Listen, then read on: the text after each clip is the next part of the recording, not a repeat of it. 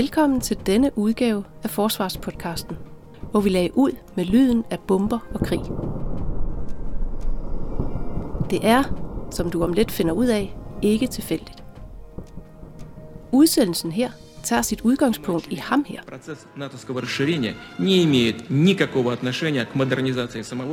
Det er Vladimir Putin, der allerede i to tusind og syv på et fredstopmøde i München fastslår, at han ser NATO og især alliancens udvidelser imod øst som en stor trussel imod Rusland. Men der var ikke så mange, der lyttede dengang. Derfor er konflikten i Ukraine for mange det her.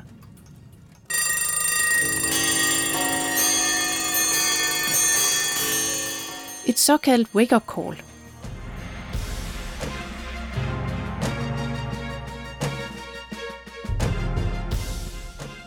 I hvert fald er alverdens medier pludselig vågnet, som man kan høre og læse i stort set alle medier, hvor man ikke længere udelukker en væbnet konflikt med Rusland.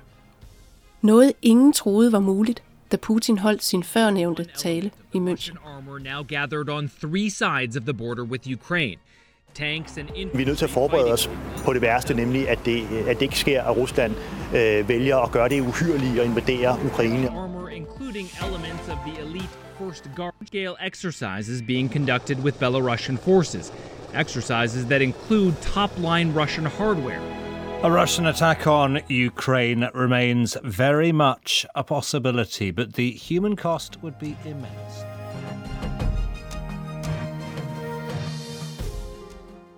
De danske politikere bør vågne af et af forskernes pointer i udsendelsen her, eller som de kort forklarer her. Det, der sker lige for øjnene af os, er, at danskerne opdager, at vi er i en gammel sikkerhedspolitisk situation. Militær betyder noget igen, og der er risiko for krig i vores del af verden.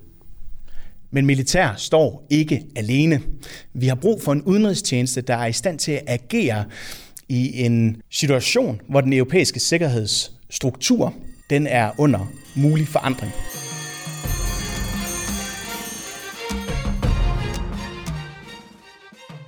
De to topforskere vender vi tilbage til lige om lidt. Det er nemlig hele verden, der har rettet sine øjne imod Ukraine, og især den store russiske styrke, der har omringet landet. Ukraine har en kompliceret historie, og det gør det hele til en meget kompliceret affære. For landet har flere regioner, der orienterer sig imod Rusland. Her har der længe været konflikt. I nabolandet Moldova er der også især én region, der har revet sig løs. Transnistrien, den grænser op imod, ja, Ukraine. Synes du, det lyder kompliceret? Det er det også, men bare rolig. Udsendelsen har et helt andet sigte, nemlig hvad de konflikter bør betyde for Danmark, og måske allerede har betydet. Derfor har vi sendt vores journalist Jan Simmen til Aarhus Universitet for at redde de mange tråde ud.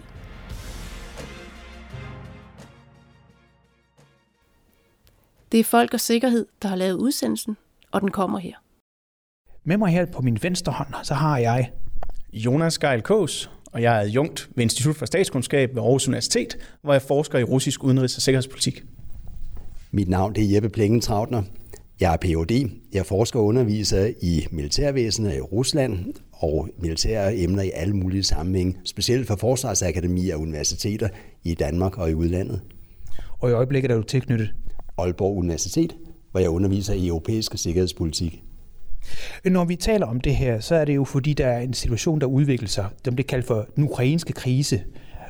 Andre vil gerne kalde det for den russiske krise, men Rusland har vel ikke rigtig nogen krise, Jonas? Ja, økonomien den har set bedre dage efter Ukrainekrisen i to tusind og fjorten, hvor Rusland invaderer Ukraine. Og spørgsmålet er også, hvor sikkert Putin egentlig sidder i sadlen. Jeg er ikke helt sikker på, at det er et stærkt Rusland, der agerer nu. Det kunne også meget vel være et svagt Rusland. Hvad mener du? Jeg er enig i, at Rusland er ikke et stærkt land lige for tiden, hvad angår politik og heller ikke Putins styre. Men jeg vil nok hellere se det her som NATO-krisen, fordi det Rusland gør nu er direkte at udfordre NATO. Selvfølgelig handler det om Ukraine, men kun på den korte bane. Når Rusland lige om lidt eller på et tidspunkt beslutter sig for at gå i krig med Ukraine, eller i hvert fald presser Ukraine meget, meget hårdt, så er det i virkeligheden for at vise, at NATO kan man ikke stole på som ven. Så det er snarere NATO, der er en krise end Rusland. Hvis vi ser på Ukraine, øh, og de ser ud til, at der er soldater, der er opmarcheret. Vi har også Hvide Rusland, hvor der er soldater osv., og de er godt nok på øvelser, men det er godt nok rigtig mange mennesker, der har på øvelser. Jeg tror, det er tredive tusind sidste kigge. Øh, kan man sige noget om, at, det er, at der er grund til at være nervøs? Altså, har de gjort det her før? Hvis det er, vi ser på Rusland, så kan man sige, at øh, det her det er jo i virkeligheden bare den sidste krise, øh, militær udfordring øh, af en række. Hvis vi går helt tilbage til nitten nioghalvfems, så valgte Rusland at bryde en aftale med NATO ved at flytte en øh, kolonne med øh, tropper ind fra Bosnien til Kosovo, hvor man skulle i gang med at lave en fredsbevarende operation sammen med NATO. Men før det tidspunkt, man havde aftalt med NATO, så da NATO-tropperne kom frem til Slatina Luftbase, lidt ud fra hovedbyen Pristina i Kosovo, så stod der russiske soldater og var klar til at tage imod dem. De lod dem ikke komme ind. Senere hen, det er lytteren sikkert med på, så har vi haft krisen i Georgien i august to tusind og otte, hvor Rusland invaderer Georgien. Og så har vi selvfølgelig, som jeg nævnte før, Ukrainekrisen i to tusind og fjorten. Så jeg ser det her som den seneste ud af en hel føljeton af russiske sikkerhedspolitiske udfordringer.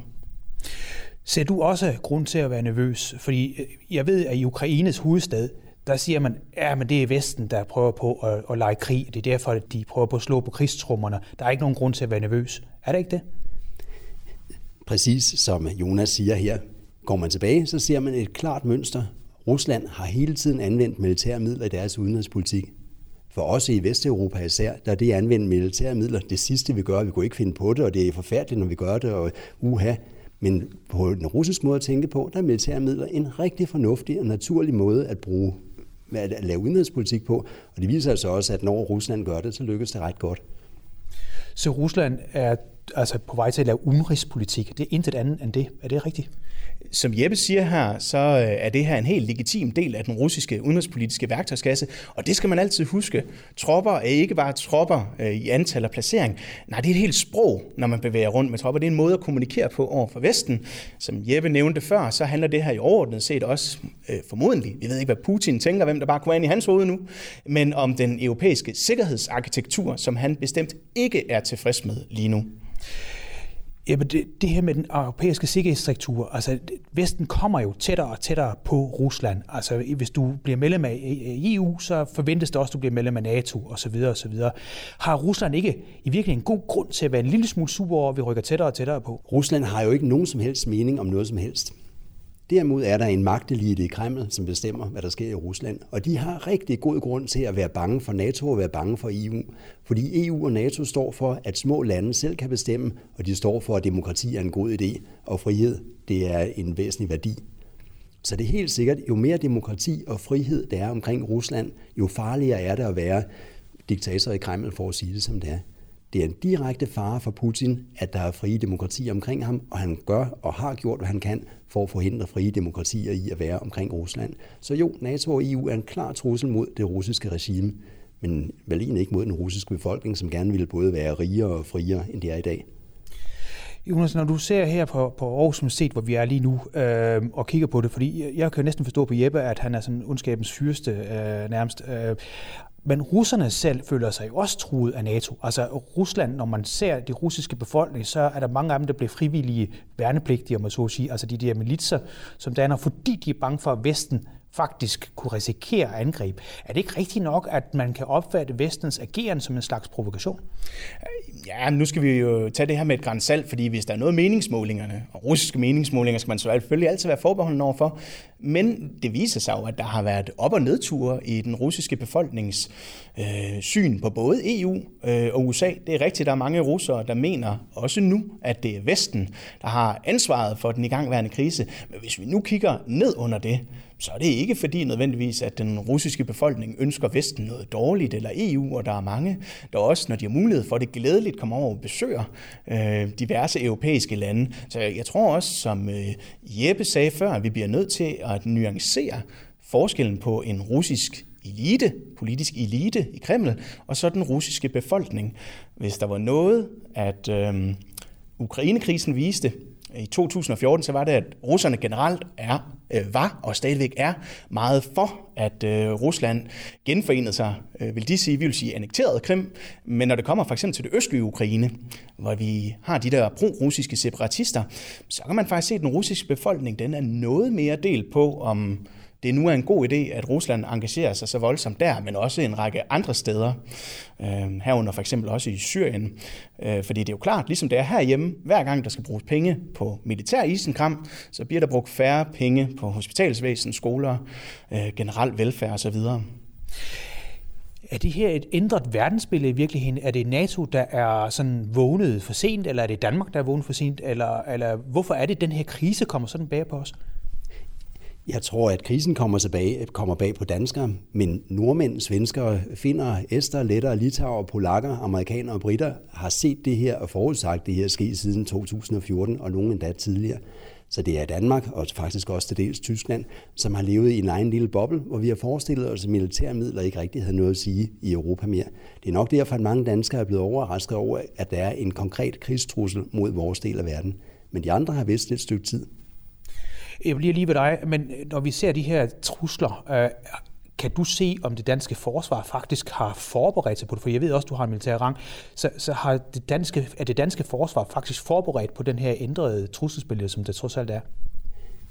Det mener jeg ikke, man kan sige, fordi det danske forsvar gør lige præcis, hvad politikerne beder det om at gøre. Og ser man på, hvad politikerne har bedt forsvaret om at gøre, senest i forsvarsforliget tyve atten, og selvfølgelig også i forsvarslov og alle de andre måder, man styrer et forsvar på, så skal dansk forsvar overhovedet ikke kunne gøre noget, der er relevant over for Rusland.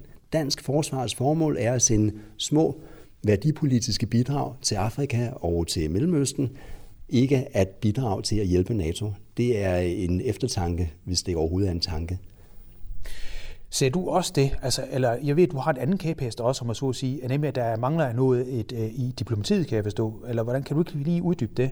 Jo, altså det er jo ikke kun det danske forsvar, øh, som er de forskellige danske regeringer, men måske også flere danske øh, politiske partier, øh, ikke har nydt den samme interesse, som man i hvert fald lige nu, når vi står i den her krise, havde ønsket. Det kunne være dejligt, hvis man havde gjort sig nogle flere overvejelser i, blandt politikere omkring, hvordan vi kunne håndtere sådan en krise og være forberedt på den. Det samme gør sig da jo desværre gældende for vores udenrigstjeneste, der også under flere skiftende regeringer øh, har fået færre og færre ressourcer tildelt. Og man kan bare sige, øh, hvis der er øh, forsvaret og diplomatiet, det er ligesom to ben, der er meget vigtige for et hvilket som helst land, men særligt en småstat, fordi vi skulle jo nødig komme til at kæmpe. Det er det, vi skal bruge forsvaret til. De skal afskrække, og de skal desværre også i kampen gang imellem, når det er nødvendigt. Men vi skulle jo gerne stoppe det, inden det kommer dertil. Og der har vi brug for et stærkt diplomati, og det mener jeg desværre ikke, vi har lige nu. Så vi har hverken diplomatiet og heller ikke militær styrke til at være afskrækket. Og jeg ved, at du har noget at sige til det, Jeppe. Der er faktisk et tredje ben i, hvordan man passer på et land. Man passer godt på et land ved hjælp af et stærkt diplomati med mange ambassader og dygtige diplomater. Man passer på et land ved hjælp af at have et militært forsvar. Og det sidste ben i at passe på et land, det er at have en stærk efterretningstjeneste, altså forsvarets efterretningstjeneste. Nu er det bare sådan i Danmark, at man har nedlagt forsvarets efterretningstjeneste. Navnet eksisterer stadigvæk, men der er ikke soldater tilbage i forsvarets efterretningstjeneste. Jeg så lige en opgørelse. Det er cirka tretten procent af dem, der er ansat i F E, der har en militær baggrund. I dag der er det en udenrigs efterretningstjeneste. Det vil sige, de kan ikke forstå en militær situation. Det har de ikke kapaciteten til, og det er det heller ikke. Det er ikke deres formål heller. Så det er klart, at Danmark bliver noget overrasket over situationen, fordi vores forsvar kigger sydpå. Forsvarets efterretningstjeneste kigger vist nok også sydpå, eller på cyberspace. Og udenrigstjenesten, den er skåret længere ind til benet, den er skåret ind i benet. Så nej, vi har ikke øjne og ører. Det er nok derfor, Danmark har været temmelig isoleret i lang tid. Behøver vi at bekymre os overhovedet, Jonas? Altså, jeg tænker jo, når jeg kigger ud her, parken her for Aarhus Universitet, den er jo flot, og folk de går hånd i hånd, og der er mange kærester, kan jeg se herude. Det går jo egentlig meget godt i Danmark. Vi behøver vel egentlig ikke rigtigt at gøre så meget ved. Der bliver vi nødt til at tage et par historiske briller på. Vi behøver ikke at gå så til lang tid tilbage i historien, nemlig for tiden før nitten femogfyrre, hvor det var Danmark som småstat gang på gang øh, blev udfordret på sin sikkerhed. niende april nitten fyrre, vi kan tage anden slesvigske krig, og så kan vi tage alle de perioder, hvor Danmark i meget, meget ringe grad ikke selv har fået lov til at virke som øh, uafhængig stat. Man kan sige, at det var selvfølgelig blevet noget bedre. Vi er med i E U, og vi er med i NATO i dag, men øh, vi skal passe rigtig godt på de to organisationer, fordi det er sådan set vores garant for, at vi kan blive ved med at være det. Og lige nu, der mener jeg ikke, at vi måske passer så godt på E U og NATO, som vi kunne, i kraft af, at det forudsætter både militær og diplomatiske ressourcer, for uden efterretning, som jeg synes, Jeppe meget fint fremhævede. Hvis vi kigger på de her øh, kapaciteter, vi har i Danmark, øh, hvordan skal vi overhovedet kunne indgå noget som helst effektivt i, i, i NATO? Som sagt har det jo mange år ikke været planen, at dansk forsvar skulle bruges til noget som helst, der havde med NATO at gøre. Vi udsender symbolske styrker. For eksempel hvert andet år sender vi to hundrede soldater til Estland, men dog uden bevæbning og uden logistik, så de ikke kan kæmpe. Så dansk forsvar er ikke indrettet til at støtte NATO. Dansk forsvar er indrettet til at lave symbolske småstyrker i de varme lande. Og det er et politisk valg. Jeg vil jo sige, at vi har haft tolv forsvarsministre siden år to tusind. Alle politiske partier, stort set, i hvert fald dem, der udgør den store brede midte, har været med til at lave dansk forsvarspolitik, og alle er enige om, at det skulle se sådan ud, som det gør i dag. Det her er ikke et partipolitisk eller et højre-venstre spørgsmål. Alle, der har haft et ansvar i Danmark de sidste tyve år, er enige om, at udenrigstjenesten skulle skæres ned, og at forsvaret skulle laves om til sådan en slags ekspeditions-småstyrke forsvar, som det nu er. Så vi er lige præcis, hvor vores politikere har ønsket, at vi skulle være. Er Danmark truet? Det synes jeg, det er et svært spørgsmål. Det kan være, at Jeppe har en øh, endnu bedre vurdering her, men jeg tror ikke, at det er nogen hemmelighed, at øh, NATOs tilstedeværelse og dermed også øh, Danmarks øh, mulighed for at øh, beskytte øh, os selv i Østersøområdet, det ikke er, hvad vi kunne ønske, det var. Er Danmark truet? Ja, der er en konkret trussel mod øen Bornholm og mod de jyske flyvestationer. Hvis det kommer til et opgør med Rusland, så vil det gå ud over dem. Er vi klar til at tage imod dem? Overhovedet ikke. Men som sagt, det har været vores politiske ønske i masser af år, at vi skulle gøre noget i Afrika og Mellemøsten, og det gør vi så.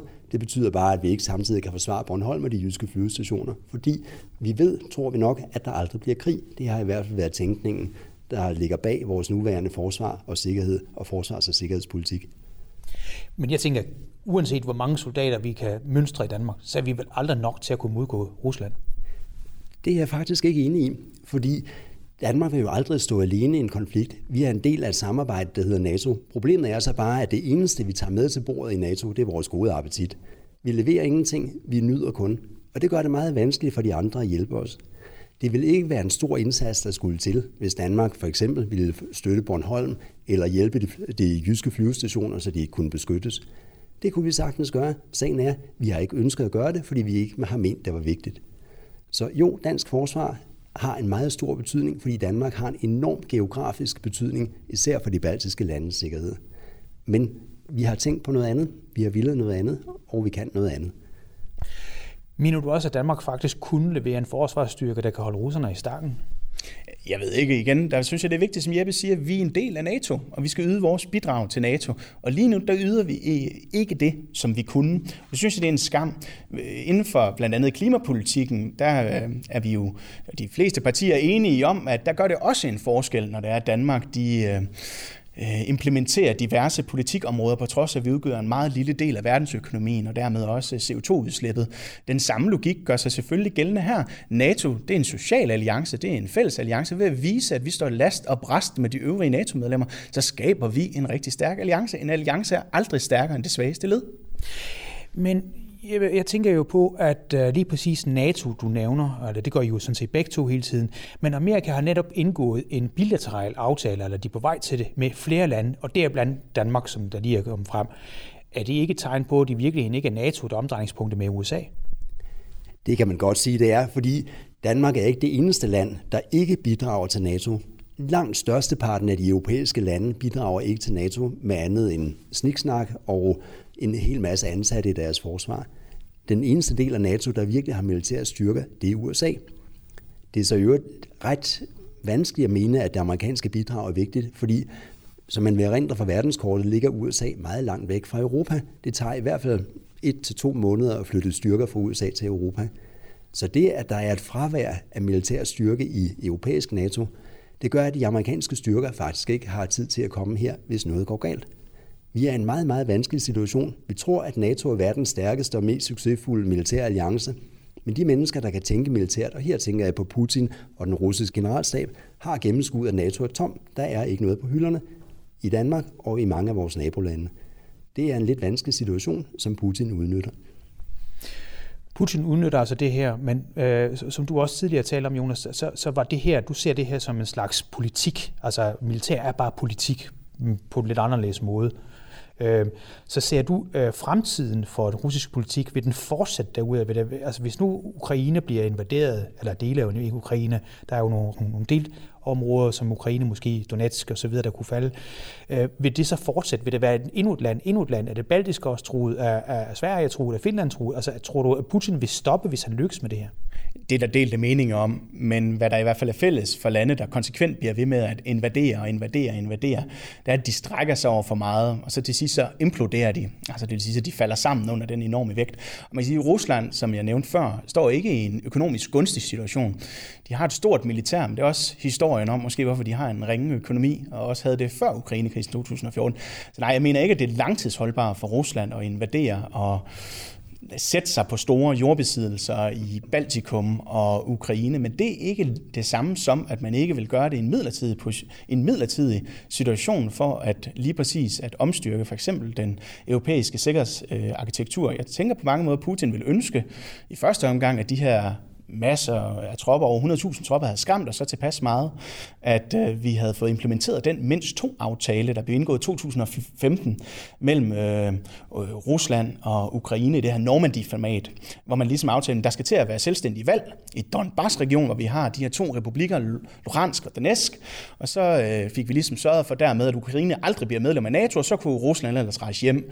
Det er jo desværre ikke sket, og det er også en del af historien om, hvorfor jeg tænker, at Rusland ud fra et svag position skal have lukket det her ned i Ukraine, så man forhåbentlig som en tilgift her også kan få ødelagt, eller i hvert fald rystet den europæiske sikkerhedsarkitektur, så man på sigt ikke skal bruge så mange penge på forsvar, så man kan fokusere på at udvikle Rusland, fordi det her, det er ikke bæredygtigt. Så der, hvis jeg lige bliver ved dig, altså det vil sige, økonomien er, spiller jo også en stor rolle for Putin her, altså hans øh, utilfredshed i befolkningen, uanset hvor man nu tror på de meningsmålinger eller ej, så, så hvis det er nogen hemmelighed, at, at hans popularitet trods alt er, er dalende, og men vi ikke ved hvor meget, øh, så er det jo økonomien især, og det her, det er vel, for at sige det på godt dansk, pissedyrt for ham. Absolut. Hvad det alene bare har kostet at få Krim up-to-date i forhold til sådan almindelige russiske infrastrukturelle standarder. Det er samme i Donetsk og Luhansk, hvor man udbetaler pensioner, understøtter de værste. Det er småpenge, men hvis man faktisk kunne gøre det til en del af Rusland, for eksempel, som nogen måske forestiller sig, det vil være rigtig, rigtig dyrt. Men der er noget, der er også rigtig dyrt, og det er blevet ved med at holde gang i de her konflikter. Hvor skal det føre hen? Jeg tænker nogle gange, Kreml selv er i tvivl om det, men det er ikke bæredygtigt. Det er i hvert fald en ting. Det er enormt dyrt at være i krig og konflikt. Ser du også det her som starten på slutningen i virkeligheden? Jeg vil dog sige, at øh, selvfølgelig er det dyrt for Rusland at have et relativt stort militær, men det er dog kun fem procent af bruttonationalproduktet, hvilket, hvilket ikke er voldsomt, som de bruger på det. Jeg vil også sige, at øh, Sovjetunionen eksisterede jo i halvfjerds år med et forsvarsbudget, der var omkring femogtyve procent af deres B N P. Så Rusland kan køre i mange, mange år med det nuværende forsvarsbudget, uden at de går og har bundet sig det. Det koster jo af russernes levestandard, men det har det jo allerede gjort. Det gør bare ikke noget, fordi hvad russerne føler, har ikke nogen særlig relevans i Moskva, da russerne bare gør, hvad de får besked på, og lader være med at brokke sig for højlydt, for så kommer de i fængsel. En ting er, at den russiske økonomi, den kan man analysere, og man kan sige, hvor meget det betyder for, for hvem, og, og hvem det ikke betyder noget for osv. Men Rusland har jo også den mulighed, at de bare lige kan lukke for gashanen for Tyskland, som Tyskland jo er meget bange for. Så har de virkelig også nogle andre våben, som man skal være meget nervøse for. Absolut. Der er jo gasvåbnet selvfølgelig, hvor man ligesom kan sige, så kommer vi godt nok til at fryse den her vinter her, hvis de lukker for gassen til Europa. Man skal bare lige huske på, at halvfjerds procent af alt russisk gas, det bliver også købt af Europa. Så for det første, så er det enormt dyrt, hvis det er, at Rusland, de lukker for gassen til os, fordi så får de heller ingen penge for deres gas. Det russiske økonomi, der er tres procent af eksporten, den består af gas og olie. Vesten aftager langt størstedelen, underforstået Europa, af den gas og olie, så man kan sige, det kommer til at ramme Putin selv, hvis han vælger at lukke for gassen. Og spørgsmålet er, hvem bliver det dyrest for i længden? Hvordan ser du fremtiden i forhold til det? Det er jo meget ulige. Det er helt rigtigt, at Rusland er afhængig af indtægterne fra salg af gas og olie til Europa. Men Fra den dag, hvor russerne lukker for gassen, så der bliver meget koldt i Tyskland, og tysk industri går i stå, så det er fireogtyve timer, otteogfyrre timer, tooghalvfjerds timer. Men der kan jo gå måneder, før at russerne begynder at samle, savne de europæiske penge. Så det er et meget ulige magtforhold her. Og som jeg læser de russiske krigsplaner, og dem læser jeg på baggrund af deres militære doktrin, deres materiel og deres øvelser, så ønsker de at have nogle meget korte, meget hurtigt overståede krige. Så det kan være, at den russiske satsning, igen bedømt ud fra deres militære system, er at få krigene hurtigt overstået, og så kan de regne med, at Europa falder til patten igen. Der bliver lidt ballade og lidt, lidt larm fra Europa, og så, kan, så køber Europa igen Ruslands gas. Det kunne godt være den satsning, de arbejder på. En hurtig overstået krig. Vil det også være sådan, det går? Altså vil Europa bare finde sig i, at Ukraine er blevet erobret, øh, eller vil der ske noget bagefter, Jonas? Ja, nu spekulerer vi selvfølgelig, men det er okay. Fordi man kan sige, øh, der er jo et tegn på, at inden for E U, inden for sanktionskrisen, men at man er uenige, eller der i hvert fald ikke er måske den samme grad af samhørighed, som man havde håbet. Tyskland er ikke glad for at nævne den her nye gasledning Nord Stream to som øh, en mulighed, hvis øh, Rusland de nu invaderer Ukraine, selvom det selvfølgelig uansynligt kunne være sådan, man lukker. Italienerne er også egentlig afhængige af russisk gas. De har eller heller ikke været helt glade for, at man skulle blive ved med at sanktionere Rusland. Så jeg kan godt forstå, at Putin han spekulerer i, ah, kan vide om de nu ikke, som Jeppe siger, øh, så billedligt her falder til patten på et tidspunkt. De kan alligevel ikke blive enige om noget. Noget andet er jo selvfølgelig, at det her wake-up call, den her meget kritiske situation, den faktisk gør, at den skaber en enorm grad af samhørighed inden for Europa. For det er også klart, at hvis vi bliver ved med hele tiden at dele os, hvis vi bliver ved med hele tiden at give efter, så er der jo ikke lang tid for, altså er der ikke noget i Europa på lang sigt. Men det er rigtigt, som Jeppe siger, på kort sigt står vi i en enorm sårbar situation. Og jeg er helt enig med ham og deler hans betragtninger om, at den russiske generalstab og Kreml jo af samme grund satser på en hurtig aktion i det tilfælde, at det skulle blive aktuelt. På lang sigt, der bliver det dog spændende at se, hvad der sker. Der er en række antagelser omkring vores samhørighed i Vesten. Det vil den i høj grad også blive udfordret af en russisk invasion i Ukraine. Vil en eventuel invasion, eller også bare truslen om det, som vi jo står midt i nu, egentlig kunne skabe et bedre militært samarbejde? Jeg mener, det er sandsynligt, at Danmark og Tyskland vil gå samme vej, som vores nabolande gik for en seks til otte år siden. Nemlig, vi opfatter, at der er en alvorlig risiko for krig i Nordeuropa, og vi vil så begynde at ændre vores militære forsvar, så vi er solidariske med NATO i stedet for at være solidariske med, jeg er ikke helt sikker på hvad, men noget. Du er ikke helt sikker på med hvad? Jeg er ikke helt sikker på, hvad dansk og tysk forsvarsformål er, for når jeg ser på, hvad der kommer ind af ressourcer i de to forsvar, og det, der kommer ud af de to forsvar, så er der ikke som om, der er et formål med de to forsvar andet end at bruge penge og skabe jobs. Er det også sådan, du ser det her for Aarhus Universitet? Jeg skal ikke gå ind i de militære betragtninger omkring effektiviteten af det tyske forsvar og det danske forsvar, det ved jeg ikke noget om, men jeg deler den politiske, som politolog deler den politiske betragtning, at enhver succes i de virkemidler herunder militær, man måtte have til rådighed som et land, det forudsætter af, at man har en klar idé om det mål, som ressourcerne, man putter ind i det, det skal tjene. Og hvis vi ikke er enige om målet, og det er der noget, der tyder på, at vi ikke er med vores forsvar, så er det jo klart, så bruger vi jo i hvert fald ressourcerne mindre godt, end vi kunne. Så hvordan ser fremtiden ud for det danske forsvar, hvis du kunne få lov til at bestemme? Jeg skal ikke have lov til at bestemme, men jeg vil ønske, at vores politikere enten besluttede sig for, at de var godt tilfredse med den nuværende situation, og så bestemte sig til at fortsætte den, og så har vi det forsvar, vi har, så det ligner i fremtiden, hvad det er nu. Eller det kan være, at vores politikere beslutter sig til, at de vil gerne have et forsvar, der kan være en del af NATO, understøtte NATO's politikker, bruge nogle penge sådan, at det giver militær styrke. Og hvis det sker, så tror jeg, at dansk forsvar kan ændre sig meget, meget hurtigt til at blive et NATO-forsvar, i stedet for at blive en lidt underlig og formløs masse. Ser du også, Jonas, det på den her måde, at et forsvar faktisk kan være afskrækkende, hvis de fungerer, og hvis det ikke fungerer, så afskrækker det ikke, og derfor virker det ikke? Er det, er det også sådan, man kan se det sådan rent politisk? Ja, altså politologisk, der taler vi om troværdig afskrækkelse. Og det vil sige, at hvis man ikke troværdigt afskrækker noget som helst, så siger det jo snarere det modsatte. Nemlig, at man ikke er villig til at placere handling bag sine ord. Det vil sige, at det bare er tom snak. Så derfor er det vigtigt, at vi nu sætter handling bag vores ord. Fordi ellers så skal vi jo i første, vi skal jo selvfølgelig blive enige om, hvad det er for nogle signaler, vi vil sende, men hvis det er sådan nogle halvhjertede signaler, vi sender, så er det klart, så indbyder det ikke respekt Øh, blandt øh, de, øh, de stater herunder Rusland, som vi omgiver os med. Og Danmark som en del af NATO skal vi selvfølgelig sørge for, at vi har et troværdigt NATO, der kan yde en, en troværdig afskrækkelse for angreb mod det. Det er en forsvarsalliance. Hvis vi forestiller os, at NATO kunne blive troværdig igen, kunne man så også forestille sig, at vores relationer til Rusland vil blive bedre, og vi faktisk kunne samarbejde med Rusland igen, for det har vi jo trods alt gjort før i tiden. På en baglands måde er det faktisk en af mulighederne. Fordi det er, hvad mest destabiliserende, at have alt for meget militærmagt eller have alt for lidt militærmagt. Jeg tror, vi er i en situation i Nordeuropa, vores del af verden, hvor vi har alt for lidt militærmagt. Så er vi svage, og Putin og typer som ham har alle mulige spændende muligheder for at lave udenrigspolitik og sikkerhedspolitik, som det passer dem. Hvis vi opnår en situation, forhåbentlig inden for et år eller to, hvor der er en, en styrke i NATO, så NATO militært betyder noget i vores del af verden, så tror jeg, der er langt bedre muligheder for at have en lige dialog med vores russiske kolleger. Vi er ikke enige om ret meget, men det vil være en lige dialog, i stedet for som nu, hvor det er Ruslands magthavere og militær, der dikterer, hvad vi skal tænke og gøre. Jonas, du nikker. Jamen, jeg er enig med Jeppe. Altså, i øh, nutidens samfund, der taler vi jo meget om det her med asymmetriske magtforhold. Og lige nu, der er der regionalt et asymmetrisk magtforhold, styrkeforhold, mellem den øh, del af NATO, der er i Europa og, øh, og Rusland.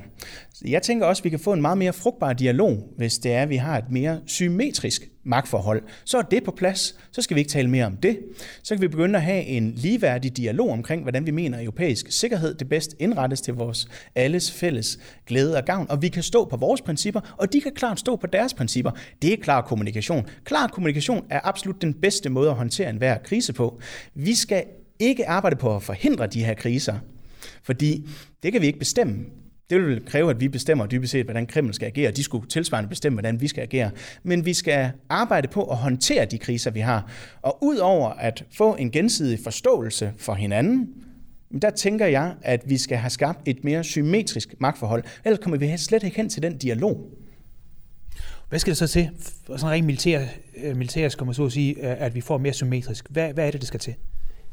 Det første, der skal laves anderledes, hvis vi skal have et stærkt militær i NATO. Og her taler jeg ikke bare om Danmark, som er meget typisk for nordeuropæisk NATO. Det er, at vores politikere bliver enige med sig selv om, det er vigtigt. Hvis man giver flere penge til et forsvar, men uden at give det et formål, så, så er forsvaret helt sikkert i stand til at bruge pengene, uden at opnå nogle særlige effekter. Det, der er behov for først og fremmest, er, at politikerne tænker sig om. Hvis de kommer frem til, at de vil have et stærkt forsvar i Danmark, og Tyskland måtte også gerne komme den vej, tænker jeg, så skal der flere penge til.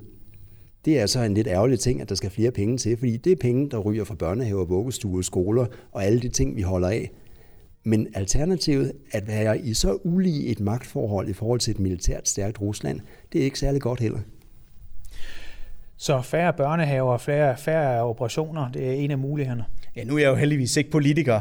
Jeg tænker, politikerne, de må jo ind, og vælgerne må jo selvfølgelig beslutte sig for, jamen, hvorfra skal pengene komme, der skal til det her forsvar. Om det så er hæve skatten, eller det er beholde skatterne, hvor det er, så skal jeg ned på børnehaverne. Det er nogle andres, men jeg tænker også, at for at vi som befolkning kan have den her dialog med politikerne, når der kommer valg, så skal vi selvfølgelig også sætte os ind i, og det er den her udsendelse jo et meget godt øh, billede på, men sætte os ind i, hvad er det, der er på spil? Fordi det er klart, politikerne i et demokrati, ideelt set, så lytter de og ser til befolkningen.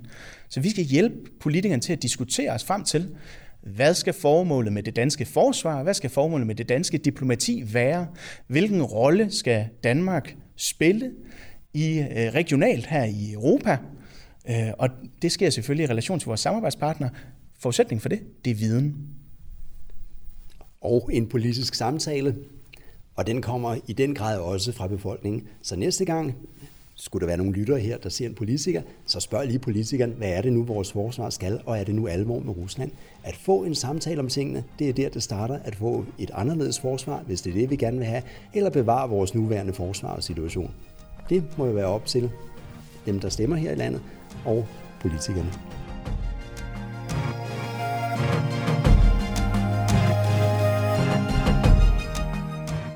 Du har hørt Jonas Gejl Kaas, adjunkt ved Aarhus Universitet, og forsker Ph.D. Jeppe Plenge Trautner fra blandt andet Aalborg Universitet. Det var journalist Jan Simmen, der interviewede. Adam Sonic Meinerts sad med i redaktionen. Det er Folk og Sikkerhed, der er afsenderen for udsendelsen her. Besøg os endelig på vores hjemmeside som hedder Folk og sikkerhed punktum d k, skrevet ud i én kø. Her kan du finde andre udsendelser, som du også kan podcaste, eller læse mange spændende artikler. Mit navn er Karina Ludvigsen, og jeg siger tak for denne gang, og på genhør til den næste Forsvarspodcast.